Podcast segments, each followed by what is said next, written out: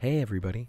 Welcome to Applying to Everything, a show about our passions, the world, and where they overlap. I'm your host, Bruno Falcon. This week, I sit down with historian and fellow Catholic University alum Kyle Dalton. We talked about history, facing bias, and learning from our past. Part of that being how we met a Catholic. And one other embarrassing editor's note. About halfway through the episode, I mixed up Lafayette and L'Enfant. Believe me, there's an explanation, but it's not that interesting. Anyway, apologies and enjoy.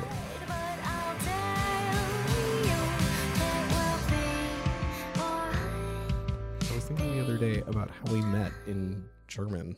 It was interesting being in a space with uh, with someone else who was doing school in a way that was very direct and intentional because without this degree, no one will hire me. And they're here to go to college, which is not that. I mean, they were going to to go to uh, they they were going to college because their parents wanted them to, and also Catholic U was a great place to to get some coke. See, here's the thing. I didn't I didn't know that. And like it, it took me it took me until the very I did it wasn't until like because I'm ta- I was taking all philosophy classes, which means 90% of the cl- the time I was hanging out with seminarians and people who wanted to be around seminarians. Yeah. And that was a very different thing. That was a very different it was just a very different environment. I, I feel like you probably had more of that going through the history program. I saw a bit of both actually. I got kind of both in equal doses, and a lot of that was because my ex also went to Catholic U, and she went as as a grad student. Uh, and the grad students were there to learn. It's a good graduate program. Uh, those those guys came out with with a robust knowledge and and uh, strategies for for staying in the field and and keeping up with academics. Uh, But a lot of the undergrads didn't see it that way. They weren't coming to a Catholic U to get a history education. They were coming to get a degree their parents were paying for. Right. Uh, and there were a lot of kids who wanted to be jocks. Uh, it's it's kind of strange to go to Catholic U and, and want to be a jock. yeah. But uh, they, they tried. Yeah. Uh, and so, yeah, I, I saw a little bit of both. Uh, the kids who were there just kind of dicking around, and uh, also the more serious academics. it was i mean it was an interesting it was an interesting place and it's like it's it's tough because i try not to give it too hard a time And I'm right there with you. I mean, it, it uh, the education that I got there was really supremely helpful. Uh, I I really did learn a lot about the practice of history, not just history, but the practice of it and how to do it, how to craft arguments, how to collect evidence, uh, how to sift through that evidence critically. All of that is is essential to not just history, but just to daily life, critical thinking. Uh, and I thought they, they did a fantastic job at that. But there is also all that other stuff. my my perception was that it wasn't just and and granted i was in a department that was a little bit more it was built on antiquity like if, Yeah. if you want to if you want an education in medieval and Thomistic philosophy in the us there's no better place to go. If you want an education in a broad spectrum of philosophy that uh, that crosses contemporary lines then for the love of god don't go to catholic. Um, as you as you left school and came out into the into the world of doing more contemporary historical research how much of that carried through? Was your education still sort of locked into that classical structure when it came to schools of thought, it was still very classical. Mm-hmm. Uh, Catholic University is probably the last place you'll find a Marxist historian. Mm-hmm. Uh, but uh, the actual technique, uh, the crafting of, of arguments, the uh, uh, critical thinking about others' arguments, uh, possible objections to your own, collecting evidence and sifting through it, all of that uh, has carried through tremendously. I still use all of that in, in just day to day life. Yeah. Uh, and uh, that goes for both the blog uh, and also for the museum. Um, when I started working at, at London Town, there was a lot of stuff that was assumed or wasn't known, and nobody had bothered to do the research, or uh, that research had been done quite some time ago when the tools were not available. right Uh, there was an excellent historian there uh, who worked for the archaeology team, uh, and she wrote her master's thesis and doctorate dissertation on the history of, of the town. Uh, and did a great job, um, but again, this was 1999. Uh, That's that's well before text searchable databases. That's before uh, things like uh, newspaper archives, uh, easily available online. Uh, all of these tools, which make it so much easier to do the research right so I am standing on the shoulders of giants. I don't want to say nobody was doing anything there, but it had kind of stagnated uh, in in recent years, and uh, those tools weren't being used. Uh, so with that education, I was able to bring that to the fore and, and really change the way we thought, uh, not just about the town, but about history.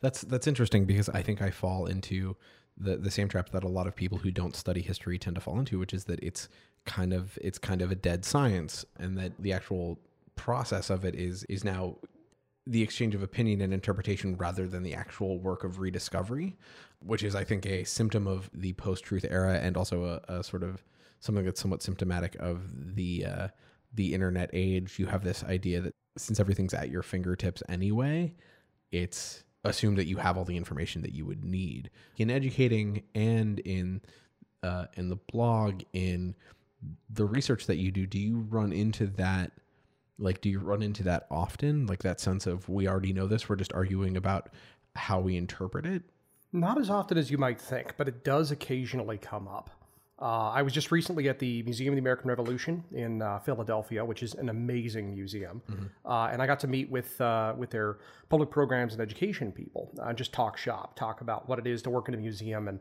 it, it is an amazing experiential museum full of great artifacts. And uh, they were they were telling me they were going through some of the Yelp reviews. They've only been open for a month. Mm-hmm. And they've had a few, and it is a very small minority, but they've mm-hmm. had a few that have said, This is all stuff I could have looked up on Google.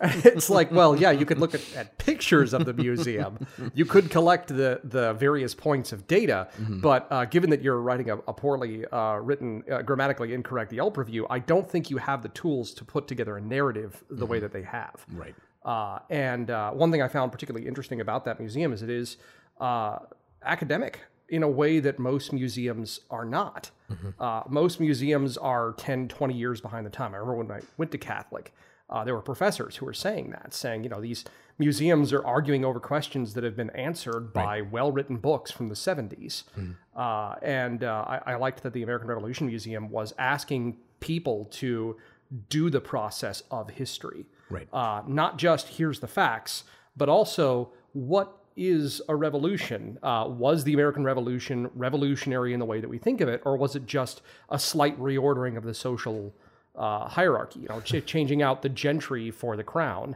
Yeah. Uh, and, and that's that's a question that doesn't have a solid single answer. There's a lot of ways you can answer that. Uh, so they're asking people to do the process of history, and I, I really appreciated that. So, uh, yeah, you sort of get you can you get both in that in that institution. You get both people who think history is a dead science, it doesn't change. But then you've also got people who say it does change. And in fact, it's it's constantly changing. There is no single answer.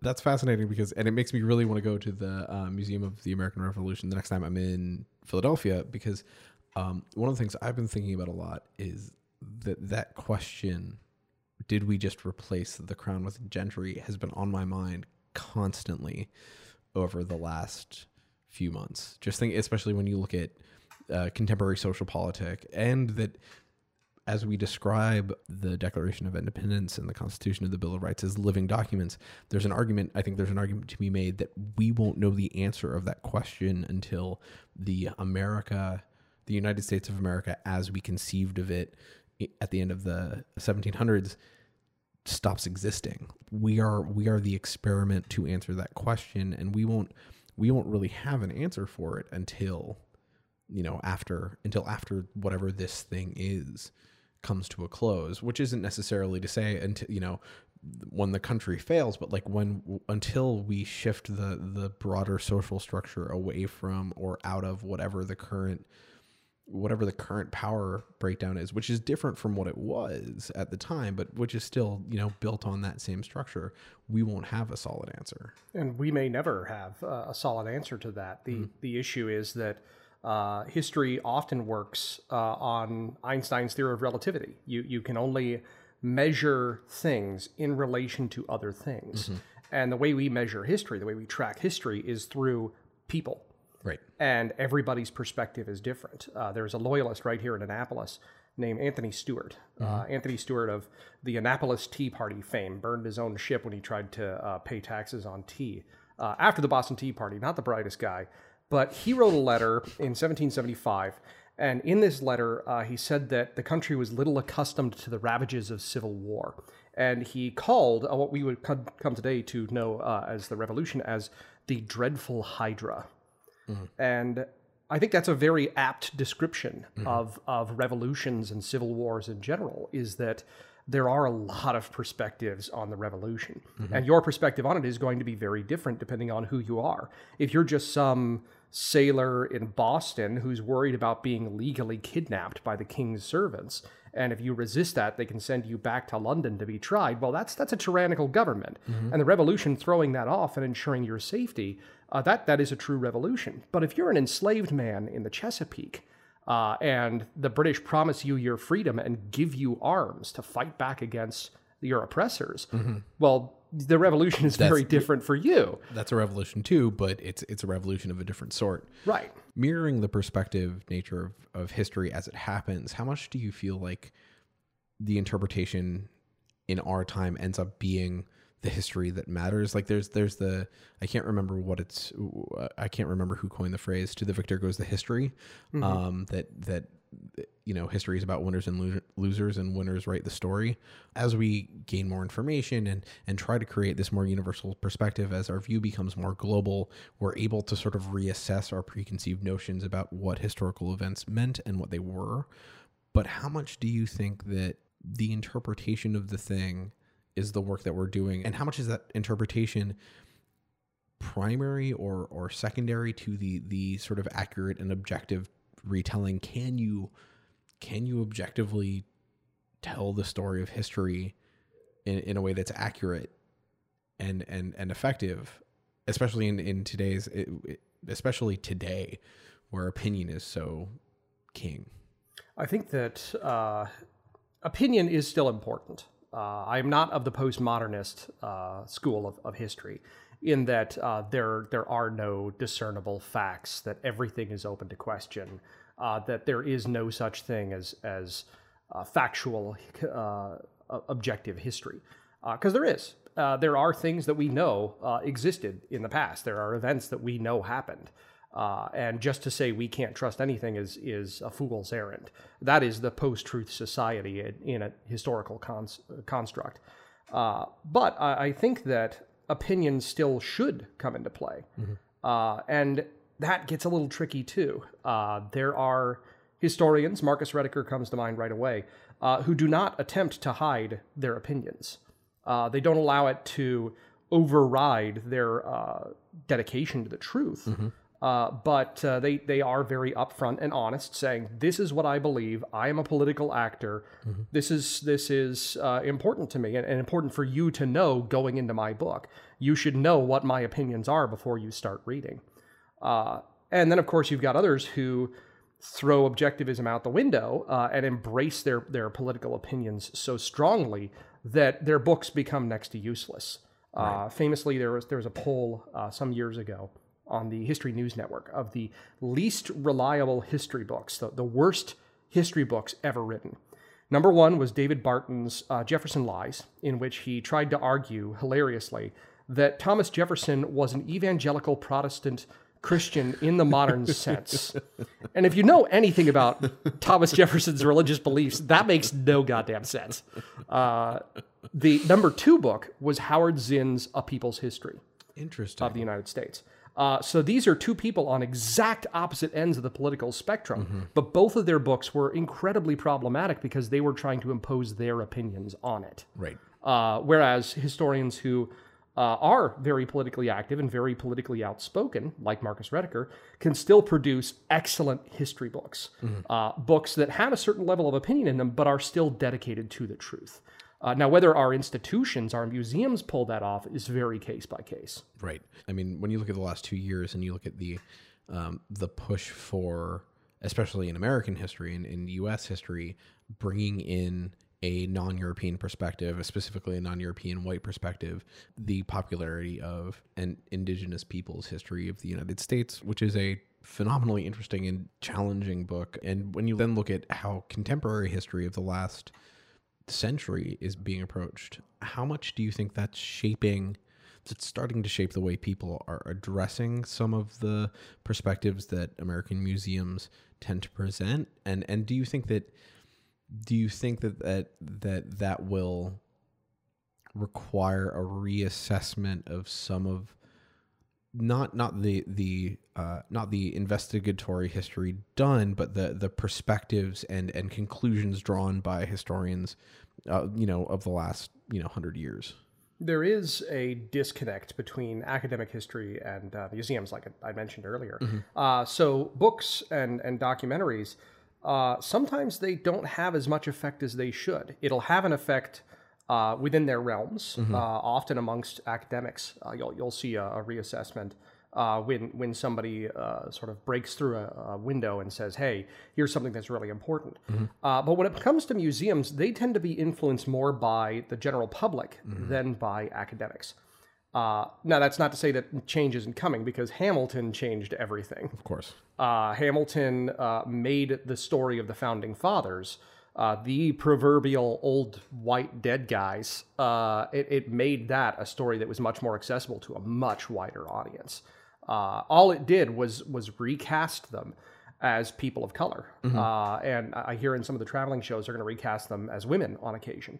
Other than that, they're basically not making any changes. Uh, they're using Ron Chernow's book. The book's been around for a long time. Uh, it's a pop history, you know. It's it's not like highfalutin academic history, but it's it's decent enough for for the purposes of making a musical. Uh, and all they did was recast it. They just said, "Hey, this story applies to everybody," uh, and that that has blown open uh, a lot of avenues. A lot of people are now thinking more deeply about it. Uh, and I think that structured experiences like Hamilton uh, are going to very much affect the way the way that we do uh, do history in museums. Um, I, I'm fascinated by Hamilton. When I was uh, when I was younger, my mom, the magnificent Lynn Hughes, uh, produced a documentary um, on uh, Aaron Burr around uh, the duel with Hamilton. Was this the one with Richard Dreyfuss? Yep. Oh my gosh, I remember that one. Yeah. Um, and it was and and like it's been it's been a constant. It has been a constant struggling point because I you know I've as sort of as an adult interpreting history come up in inside of that debate which is still very heated it's interesting that hamilton's getting the stage which uh, which is totally unsurprising given you know given the fact that at the end of the day the hamiltonians won the Yeah. that won won the pr war of of the uh, of the early uh, early 19th century and To be fair, Burr had a lot to do with them winning that PR campaign. He did not handle it well. No, he did like, and again, this is this is to to the victors go the story. He was not a likable person. He was fighting. He was fighting against. He was like in a lot of ways he was he was extremely radical. In a lot of other ways, he was just a guy trying to you know do the thing that politicians do. So the question is, as we start to lean more into popularized history as a as a an entry point to deeper historical investigation for for people in general how do we maintain some of that nuance. Because like i'm not saying i would never argue that aaron burr was that burr or hamilton were perfect or totally broken but there's so much more depth there. Um so I, like I- and i think that some of some of that's the, the responsibility of, of us as consumers of this media but you know there's also there's an onus i think that gets pushed on rightfully or not to the museum culture and and uh, public historians Well, I think the first thing I would say is that museums do not universally succeed in this. yeah Uh, every museum has bias. Now, uh, that's that's not a surprise to anybody. I, you're not going to find a lot of people that push back against that. And oftentimes, those those biases are things that we aren't going to argue against. Um, so, for example, there was a director at, the, at an Air and Space Museum in California, and he swore up and down that uh, his museum had no bias whatsoever. Uh, there was a director of a maritime museum, a neighboring maritime museum, uh, who told him, Your entire museum is about man's noble fight against gravity. There's a narrative there. There's, you know, it's, and that's okay. People aren't going to say flight isn't important. Uh, and, you're similarly going to get that with with more complex topics like slavery. You're not going to find a lot of people saying slavery was great. We should do slavery again. Uh, a- and I think that museums often get scared about leaning into their their uh, their narrative, their story, uh, because they're so afraid of of coming across as unreasonably biased. The thing is, most people, like I said with slavery, know slavery is bad. You can lean into that. It's okay to say slavery is bad, uh, and people won't get offended by that. And if they get offended by that, screw that guy. You don't want him at your museum. Uh, so there, but again, there there is nuance involved there too, and that can get very uncomfortable. So when you get down to the details, that's where it gets difficult. Uh, and there's no formula. There's no good way to make a structured experience that can address all the nuances that you think are important. Uh, but there are ways to to do it. Um, so, for example, I've got this this program coming up in a couple of weeks, uh, Revolutionary London Town, uh, at my museum. And uh, it, it used to be when I was brought on board at the museum. It used to be uh, British soldiers would come to the town in Hessians, and they would, you know, burn an effigy, and it was very cartoony. Uh, there were no, there were never any British soldiers uh, stationed in our tiny little seaport town. Uh, in fact, the, the the modern gazetteer in 1767 said that our town was a small, inconsiderable place. The British did not give a crap about this place. They thought it was the middle of nowhere. Sure. Uh, and so it, it didn't really fit with the history of the town. It didn't fit with what people were really looking for for a Fourth of July celebration. Uh, you don't want to go to a Fourth of July celebration and be surrounded by all the enemies of American liberty who are just telling you how dumb you are for liking liberty. That that doesn't really fly. Sure. Uh, so we restructured the program, and uh, I I tried to build the experience around a single concept, and that concept is that there are gray areas. That that's everything in the program serves that purpose of saying there are gray areas in the history of, of the American Revolution, uh, and that goes for the conflict between state and and uh, what we would later call a federal government. Uh, that goes for the the conflict between land and sea, uh, between the obvious ones like British and and uh, American rebels or enslaved people and their masters.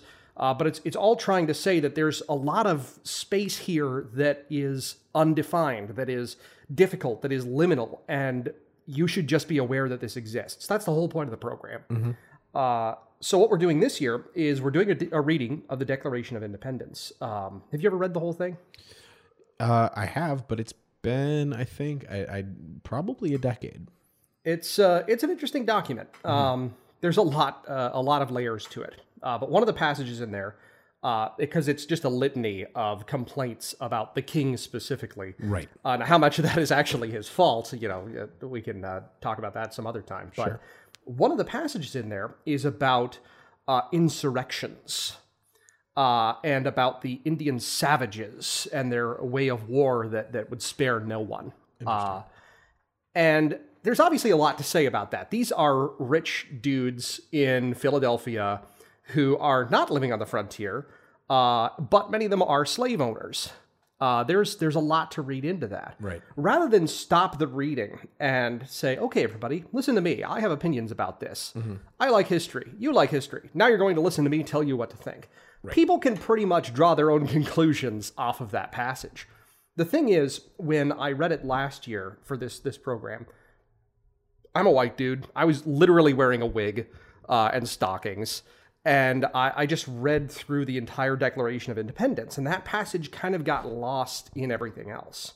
So this year, we're having different people read different passages, uh, and that passage this year is going to be read by one of our uh, one of our great interpreters, volunteer interpreter, uh, Nastasia Gross, and she is half Piscataway Indian, uh, half African American. So when some when when she reads that passage, she is signposting it. She's telling people, "Hey, pay attention. Right. Look who is reading this passage. Right. This passage has a lot more implications than just what do white men think and feel. What what does this really mean? Uh, so the, the idea is giving people the opportunity to think about that, signposting it, highlighting it, without telling them what to think. Right. I think that's really cool. And I think that that sort of points back to what Hamilton is doing, which is using a recasting and and, and allowing us to sort of accept a reinterpretation in the space of American history to signal to the audience either wh- whether it's in a theater or at a museum or at an event that this is something that we should look at and maybe look at in a different light pointing to it in a way that gives us pause is a really fascinating thing it seems like a really powerful tool It is. It's it's um, Tangential learning is the uh, best way to describe it. Uh, and tangential learning is is not as useful in the classroom. The classroom is for actual learning. It's sitting down and and uh, getting in, hitting the books, and and uh, collecting information, learning how to structure arguments. Tangential learning is important for structured experiences. And there's a lot of different ways you could make that work. Hamilton is masterful at tangential learning. Uh, so it, it does it through both getting people interested uh, which then prompts them to do the research themselves to find out for themselves. Mm-hmm. But it also does it through the mechanics of the medium itself. Uh, so Lin Manuel Miranda was talking about the character of the Marquis de Lafayette and how the mm-hmm. first time that Lafayette is introduced, uh, he doesn't speak very quickly and his vocabulary is very restricted. And the last time we see him, he is just like laying out all the words. Mm-hmm. It is mm-hmm. this really intense, rapid fire uh, uh, uh, explosion of rap. And that shows his evolution as a person. Mm-hmm. That the medium of singing and, and specifically of hip hop mm-hmm. uh, shows how he has become more American, how he has learned more of the language and learned how to embrace things that he was interested in before but didn't really know. Mm-hmm. Uh, and museums are experiences we are selling experiences. People go to the gift shop, but they don't go to museums to go to the gift shop. Mm-hmm. They go to museums to have an experience. Right. Uh, you don't get to take anything away. You don't get to carry the Mona Lisa off the wall of the Louvre. You right. get to to go there, see it, experience it in person, uh, fighting all the crowds, and then you get to go home and say how you saw the Mona Lisa. Mm-hmm. Firstly, a quick aside: I will never forgive L'Enfant for existing. Why did you have to build DC like a stupid fort. like why like you know, I like I get I I get the whole like yeah, DC was was constructed as this military as a military protectorate. Like you have to make this thing that's defensible because when we first constructed the city, that bit of urban planning was all about okay, a lot of people are going to try and kill us. Let's make it hard for them to get here. But like let's take a grid and then turn a grid 90 degrees and put that down and then let's put a wheel on it. Like Come I, I think on, I think that you're you're uh, you haven't seen the History Channel documentary that informs us that it is in fact uh, all Illuminati imagery that's built into the city. That's the real reason that it, it sucks to drive around there. Uh, aliens. Aliens. um, that's that's another another good. While we're we're on the topic, I'm gonna, sure. I'm gonna hate on the History Channel for a little bit here because mm-hmm. the History Channel is an example of having all the resources at your fingertips that you need and being too freaking lazy to do it. I'm I'm gonna I'm gonna combat you on that real quick. The History Channel used to make good documentaries. The problem is money. So the problem is that reality television and re, re, quote unquote reality documentary work is really easy and really cheap to make and even easier to sell. And and and I think this is changing. And and I think what's amazing about what's amazing about what's happening right now in this country is that more and more people want real want real information. They want actual history. And so so that dynamic is shifting a little bit, which it, which I hope I hope we take advantage of. But there was this period of time between like you know, between Survivor and you know, the last year and a half really when documentaries weren't like documentaries weren't things that you sold. Like like the history channel started losing money discovery started losing money and it was so much easier to when you have to market when you start marketing more channels and trying to figure out divergent revenue streams and uh, you know addressing the internet age and the transition onto Netflix where commercials don't sell as well to say okay cool what's the cheapest fastest way we can make something? And it's reality tv it's you know it's it's tlc it's you know the the the you know docudrama which isn't real. It isn't history. It's not documentary but it, it's cheap and it's fast and it and people will consume it like candy. And thankfully we figured out like we're i think eh, like we've been there have been people who've been making really really good compelling and, and important documentaries for a very long time, but I think it's only in the last it's only in the last 18 months that we as a as a media consuming populace have learned to enjoy our vegetables again. Um, which means there's a lot of good stuff out there that people can find and consume that is interesting and fascinating and has a lot of valuable information to say. But it also means that we're now opening up the space to start making it and consume and, and and putting it out there for people in a bigger way again, which I think could be very powerful. And I'm going to actually push back as well because I think that those are not necessarily exclusive. The economic uh, pressures on on the History Channel are undeniable. They they were actually not doing very well, and they they went very quickly uh, uh, up uh, after after they went a different direction.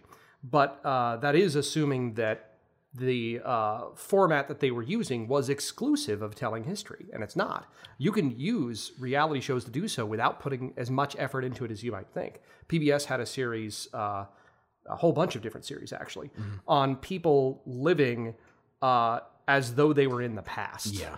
Uh, and now, granted, that's that's going to be expensive with costumes and, and stuff like that. Instead of just getting into a truck with some creepy guy who's driving through Alaska, uh, but uh, it can still be done. And the History Channel had another one actually that almost worked, uh, and it was about uh, these people retracing the steps of Stanley in the famous expedition uh, in the 19th century um, through Africa which in itself like that's not going to take a lot of effort. You can still do the reality show format. You can follow these guys around and they can bitch at each other and and drink their pee or whatever but you also can then pepper it with the experiences of what is it like there.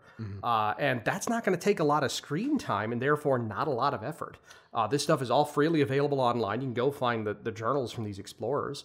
Uh, and you word search control f find what you need. But they didn't even do that. They they were so lazy they just were like oh look africa it's terrible.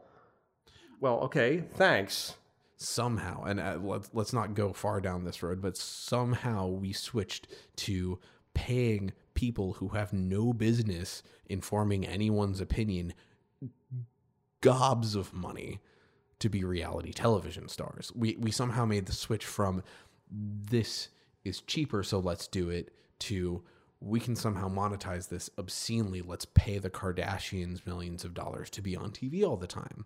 And and I think I mean I wonder, just sort of as an open question, if there's a way to take some of that momentum and leverage it back the other way, so that we can start and uh, as as the appetite as the appetite of, of American audiences, both in the um, in the experiential space, a la Hamilton, or you know museum visitorship, what have you, or in the you know in the in the visual media or or auditory media space start to leverage that a little bit more. And i think i think i don't know i don't know as many of them but do you know of any podcasts that are doing it or or online like not necessarily paid but you know donation based structures that are starting to do this a little bit more um, in a way that people are looking for?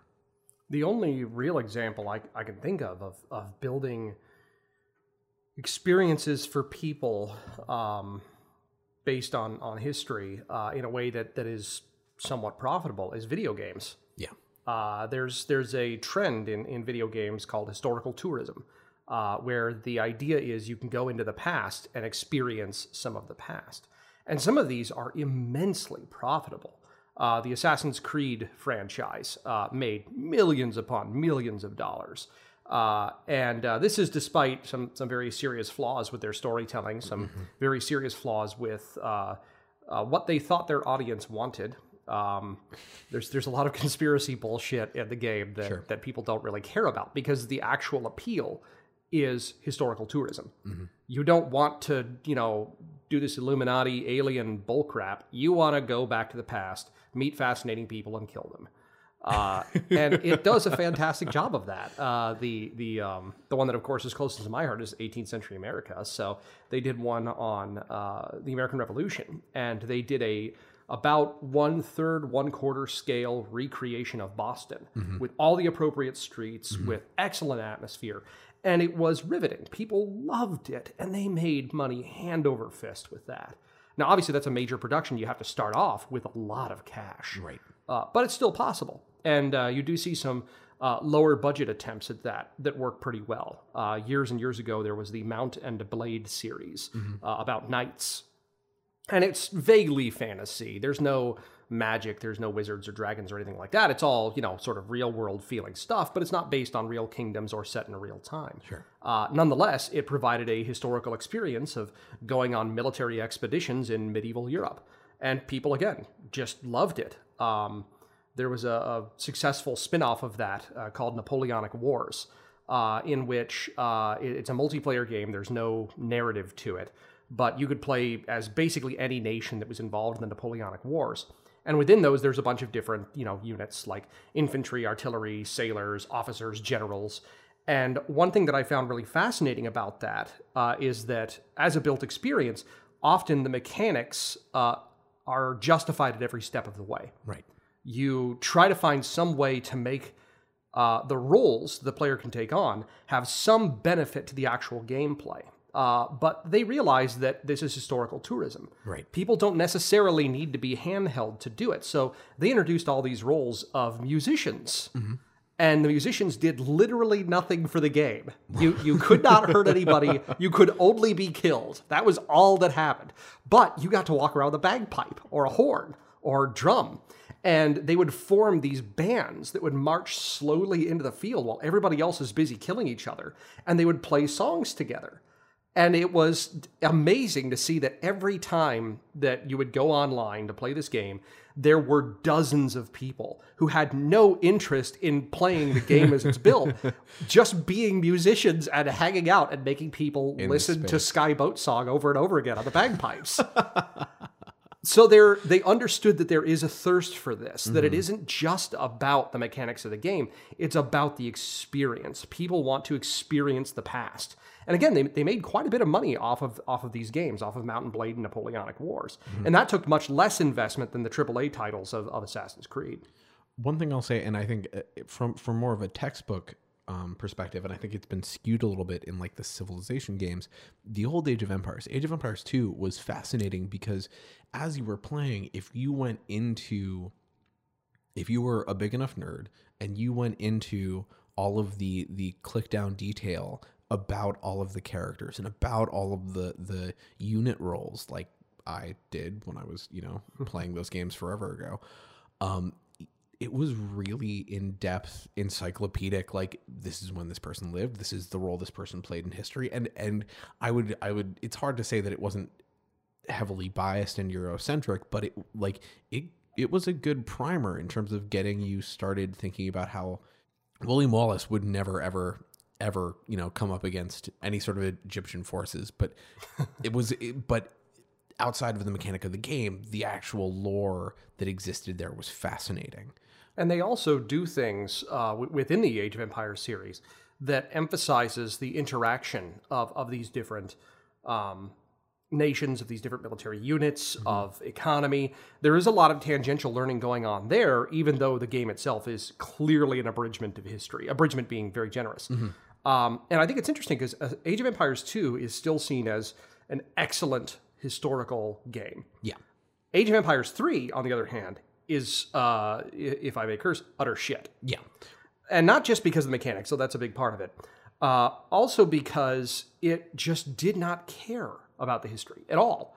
Uh, there's there's one cutscene you can go on YouTube and find it, uh, where a character in the French and Indian War is in Colorado. He's traveled from Virginia to Colorado overland. What? Yeah. Uh, and he is trying to stop the Russian forces with their big Turkish guns who've marched down from Alaska. So he gets miners, and these are like 49er, like cartoonish mm-hmm. gold mm-hmm. miners mm-hmm. with their floppy hats to try and blow up passes to bury the Russians who are, for some reason, being led by an English fop. Uh, that English fop is hoping that these Russians will come and intervene on behalf of the French. And so the hero buries them by blowing up TNT, which won't be invented for another hundred years. Yeah. And all of this had to do with some, uh, as, as I was saying with the Assassin's Creed games, uh, some conspiracy bullshit Sure. uh, with the Fountain of Youth and crap sure, like sure, that. And the people who played the game were frankly offended by how dumb and contrived it was. Sure. They were they would much rather have seen what they saw in previous games, which was actual campaigns. Joan of Arc, Genghis Khan. Those are cool. You know, the French and Indian War actually happened. Why, why can't we just do that? Do that. Yeah. Why are there knights? Why, why are what what is this? My biggest criticism of uh, Assassin's Creed 3, which is the one that takes place during the American Revolution, was a similar criticism to the one I had of Black Flag, which was that you set aside the interesting storytelling, which could be presented in service of the history. And I, I think this sort of goes back to sort of an, a more intersectional view. The main character of uh, of Assassin's Creed 3 is uh, part Native American, part uh, half Native American, half English. I can't remember if it's Navajo or Uh, He's supposed to be. It's a fictional tribe, It is- but he's, fictional- he's speaking Mohawk, and the actor was Mohawk. Mohawk. Okay. He's so so. Thank you. Uh, but you so much so much of the earlier Assassin's Creed games, where the interesting thing about, for example, the first Assassin's Creed game is that it's taking place during the Crusades, and while the world that you're living in is entirely fictionalized and and absurd. The actual structure of the Crusades and the visuals there are, are fascinating and, and interesting and, and sort of and, and run parallel to um, to a, a reasonable narrative around the the crusades and so much of the story is about this character's development and learning and sort of coming up through the space. And i think it would have been a fascinating exercise in assassin's creed 3 to have that same narrative uh, around the player character's development. Like you, you you start out as a kid and then you suddenly turn into an adult and there's no there's an allusion to learning and, and development, but there's no actual exploration of what it was like or what it would have been like to be part Mohawk living in that time in that era sort of as as the Amer- as the American colonies are attempting to become a single unified entity but become a unified entity that doesn't include you that you're not a part of. How do you interact with that? How do you become an economic and military advisor in that space and and and juggle that? And i think that you know while it's not entirely the responsibility of uh, it's not entirely the responsibility of, of media or gameplay to do that it would have been an interesting exploration and one of the cool things that Black Flag did is it had Freedom Cry, which was this paid DLC where you play as the former slave first mate um, of of the of the primary campaign, whose name is currently escaping me. But it's a it's a game about it's a game about slavery in the Caribbean and about facing that as a freedman and as someone who has the the power and resources to do something about it. And while the historical accuracy of that structure is is sort of set aside in a lot of ways, the commentary aspect of it and and the and the sort of and the not not just the commentary, but the the and this is this is what I'm this is what I am going for, what I started out trying to get to, the capacity to open up the perspective of the player who who generally speaking you know the most people who play video games are relatively you know most people who play video games at that level are you know have a relatively decent income and are white like the and, and are men the predominance of, of people who play video games fall into those buckets. And being able to expose them to this kind of experience and create an emotional tie to what that experience would be like um, I think is really valuable, both because it can it, it contextualizes that history in a very interesting way, and it alludes to a, a contemporary commentary um, that I think, for me, looking at the American education system, isn't easy to find everywhere. It is, yeah. It, it's true that that it does expose you to things that you wouldn't see, and and it is not strictly historical. There, there's a lot of things in it that obviously didn't happen, but it does allude to a lot of things, and, and the more important thing is that it's capturing the spirit and the nature of it.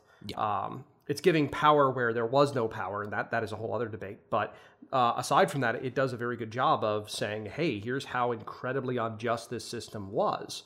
Uh, and and as you said, it alludes to larger uh, problems that still exist today, uh, a- and that's a good example of them listening to historical consultants.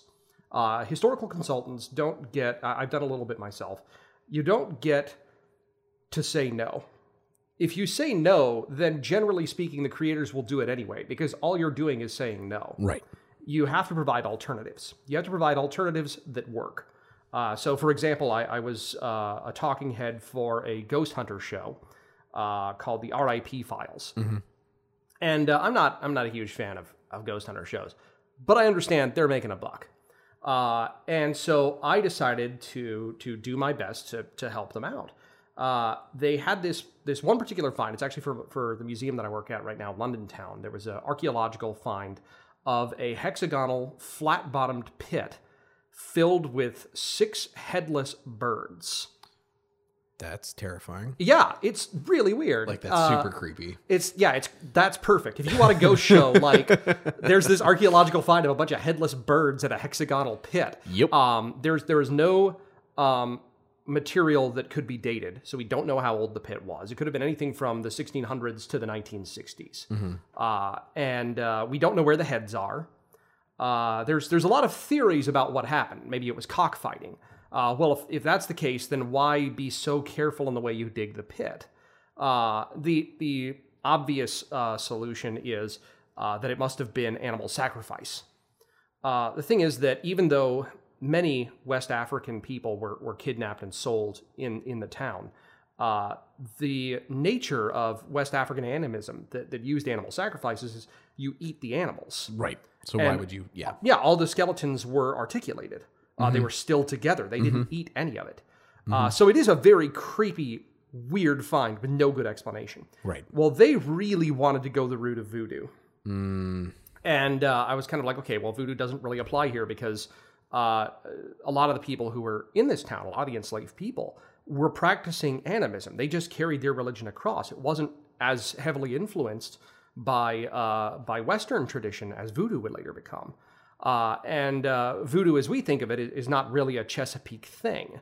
Uh, so it's it's an inaccurate way of doing it, and it's it's a lazy way of saying, "Ooh, creepy witch doctors." right. uh, and, and vaguely racist. So what I did was they asked me about this, and I said, well, uh, they'll ask you the question, and they'll they'll cut the question out of the the uh, documentary, and they just show your response. Right. So uh, they said, well, okay, tell us about about voodoo, and I said, well, some people would say voodoo, but that doesn't really apply in this case, and here's why. Uh, and then I I tried to spin it at the end by saying, well. That makes this even more mysterious. All the things that we think we know, all of these solutions we think we have, we don't.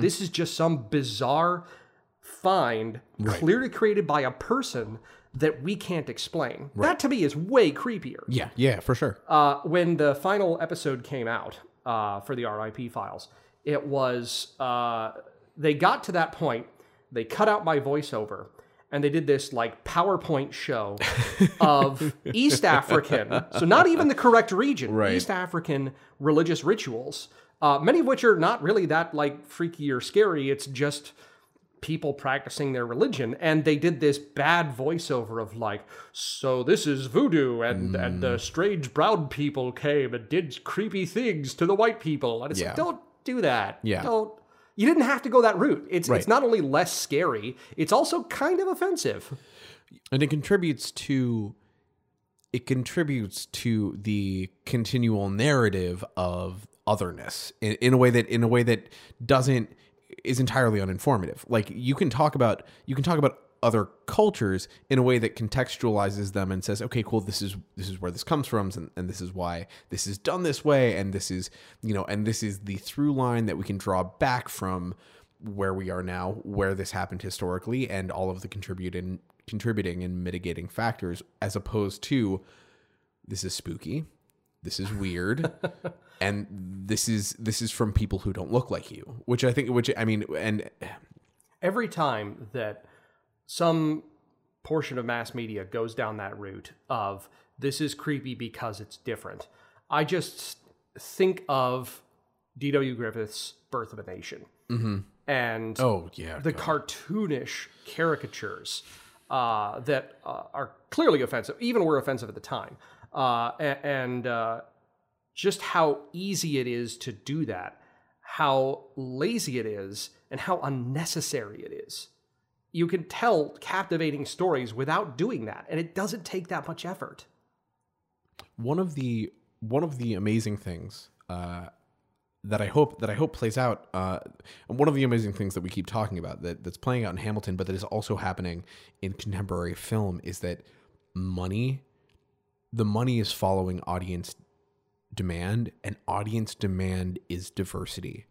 audience demand like audiences more and more are demanding stories and characters that are not contrived, that are not two dimensional, or that are not one dimensional. Excuse me. Although two dimensional isn't really helping all that much. I mean, like you need you need seriously multi dimensional characters who are doing interesting things and who are representative of a broader audience base. And I think this is, uh, you know, it, it, parallels the demand for diverse media, the demand for people seeing groups of people that look like them and looks look like their social circles and you also see it for for people that are not part of that social circle, uh, that are that are not uh, working class, that are not uh, minority or people of color. Mm-hmm. Um, there are plenty of heterosexual white Anglo-Saxon men uh, Protestants who are still interested in learning other stories. It right. just makes for a more interesting narrative. Right. Uh, not only is it the right thing to do, it also is more interesting. Mm-hmm. Uh, and uh, sort of to bring it back around, that's that's something that we're seeing in museums right now. Mm-hmm. Is people want experiences that are more diverse. Mm-hmm. Uh, so a good example is uh, have you? What was the last house museum that you went to? Can you even remember? Um No. Yeah. I, yeah, no, it's like but I mean and and that's that's unfortunate as someone who who has probably gone to more house museums in the last 5 5 years by, you know, double digits than the average American. Um, it, but it's been I, I, I it, it was one of it was one of the houses in Virginia. Um, I can tell you that much. And and there's a lot there, but there are a lot of them. and the thing with with house museums, and this is something that that many people in the the museum field understand, even in house museums, uh, is that these museums are often relics, not just in the historical sense of this is a, a piece of the past, but in the way that they've been interpreted. Mm-hmm. Most house museums are about rich white people who, frankly, aren't that interesting. There's a lot, I've worked at some of these house museums, and the narratives that they tell focus on these seemingly important people who have a lot of money, and the house is very static, everything is placed just so uh, and, and, that is not an interesting story. That is a boring story. Mm-hmm. Uh, and there's there's a lot of them. We've all been to them. Yeah. Uh, there's uh, a phrase that, that we sometimes use uh, in house of uh, the historic house museum death march. You get into one of these museums, you get with a very passionate, very well-meaning volunteer, but you spend a long time listening to things that you just don't care about. Right. And uh, museums are learning that that isn't going to work long term. You can't just keep doing that and expect people to come because they feel obligated to go because it's historic and therefore important. Right. Uh, and, you do see some breakaway from this. From some places that, that I was honestly surprised to see. Some years ago, I went to the Breakers in uh, uh Newport. Mm-hmm. It's the uh, the mansion of Newport. Mm-hmm. Uh, when you walk through their library, they have these walls that are all covered in silver, mm-hmm. and one of the curators says that uh, the uh, the silver wasn't var- wasn't um, uh, rusting, and so they did a test on it, and they found out that it was all platinum. The room is Whoa. literally platinum. These guys were filthy, Jesus. stinking rich.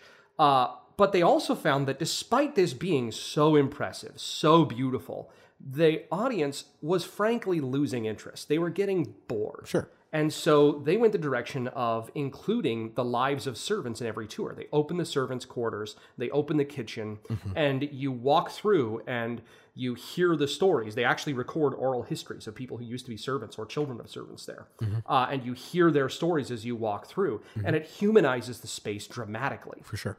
And that's something that we are starting to see more of in, in house museums, is including the servants, including the enslaved, uh, including everybody else who made that house work, not just the rich guy who was there every now and then. Right. And it's fascinating to me that it's taken us this long in a country that has spent the last dozen decades post Civil War claiming a an origin story of self-made bootstrap from from the ground up history that it's taken us this long to embrace that the lives of the people that make spaces function are more interesting to us than the lives of the people who lived in those spaces. I mean, because because it, it it doesn't it doesn't surprise me, and and it it's fascinating to me that it's taken this long. Um, and I hope that I mean I, to to that end, I hope that it's a it's an ongoing trend and that we don't lose that we don't lose sight of of the value of that history as things move forward. I'd like to think that that it's a trend that will continue. Uh, certainly, it's it's a direction that I intend to go, as as does my museum. We we all want to go the direction of keeping it alive. Right. Uh, that that static museums, they're not as interesting. They're they're not as uh, important, in my opinion. If you're not getting the full story, then then why bother going a vi- seeing a very sanitized version of it? Uh, and, it is a direction that some museums, some big museums, are pouring a lot of money into. Uh, Monticello being an excellent example of this. Uh, they they completely rebuilt Mulberry Row, where all the enslaved people lived. Um, Mount Vernon has done something similar with with their slave uh, enslaved uh, dwelling places. Uh, and, and you are seeing a trend all around uh, the country to better include those stories. Uh, I think that, that given the investment that's going into it, it's, it's a trend that has gained a lot of steam and a lot of momentum. Yeah.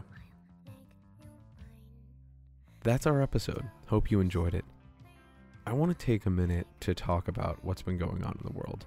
This episode especially felt like a good fit for this conversation. We recorded this episode back in June, two weeks before July 4th. As you heard, we talked about bias and touched up against issues of race, and while I believe we had some minor insights, it was by no means earth shattering. I hope, dear listener, that my voice connects with you.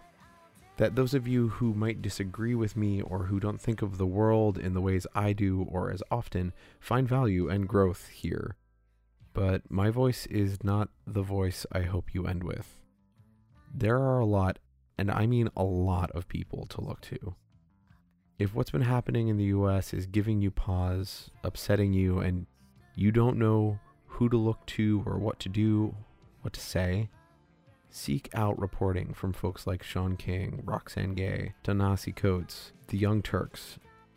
Donate to places like the Southern Poverty Law Center, Black Lives Matter, and Planned Parenthood. Listen to what organizations like those are saying about the landscape and their needs. Challenge yourself and people around you who aren't listening to those voices that don't look or sound like yours. Be compassionate and be firm. I believe we can become a better people, a better world together, but we as white folks need to let go of the larger show and focus on making changes in our own circles. You can find out more about Kyle at applyingtoeverything.xyz slash guests. Check out some of his programming at historiclondontown.org and read his blog at britishstars.com. You can find out more about this show at applyingtoeverything.xyz. We're on iTunes and Google Play. If you like the show, subscribe, rate, and review. Tell your friends. It's how we get new listeners. I'd like to thank Humble Fire for the use of our theme song, Mount St. Misery, off of The Great Resolve. The Great Resolve and their new album Builder are available on iTunes, Spotify, and at humblefire.band. I'd also like to thank Chiara Scarcella for designing our logo. Tune in next week for a conversation with Sadie Lee about making art, dancing, and moving forward by being still. Talk to you then.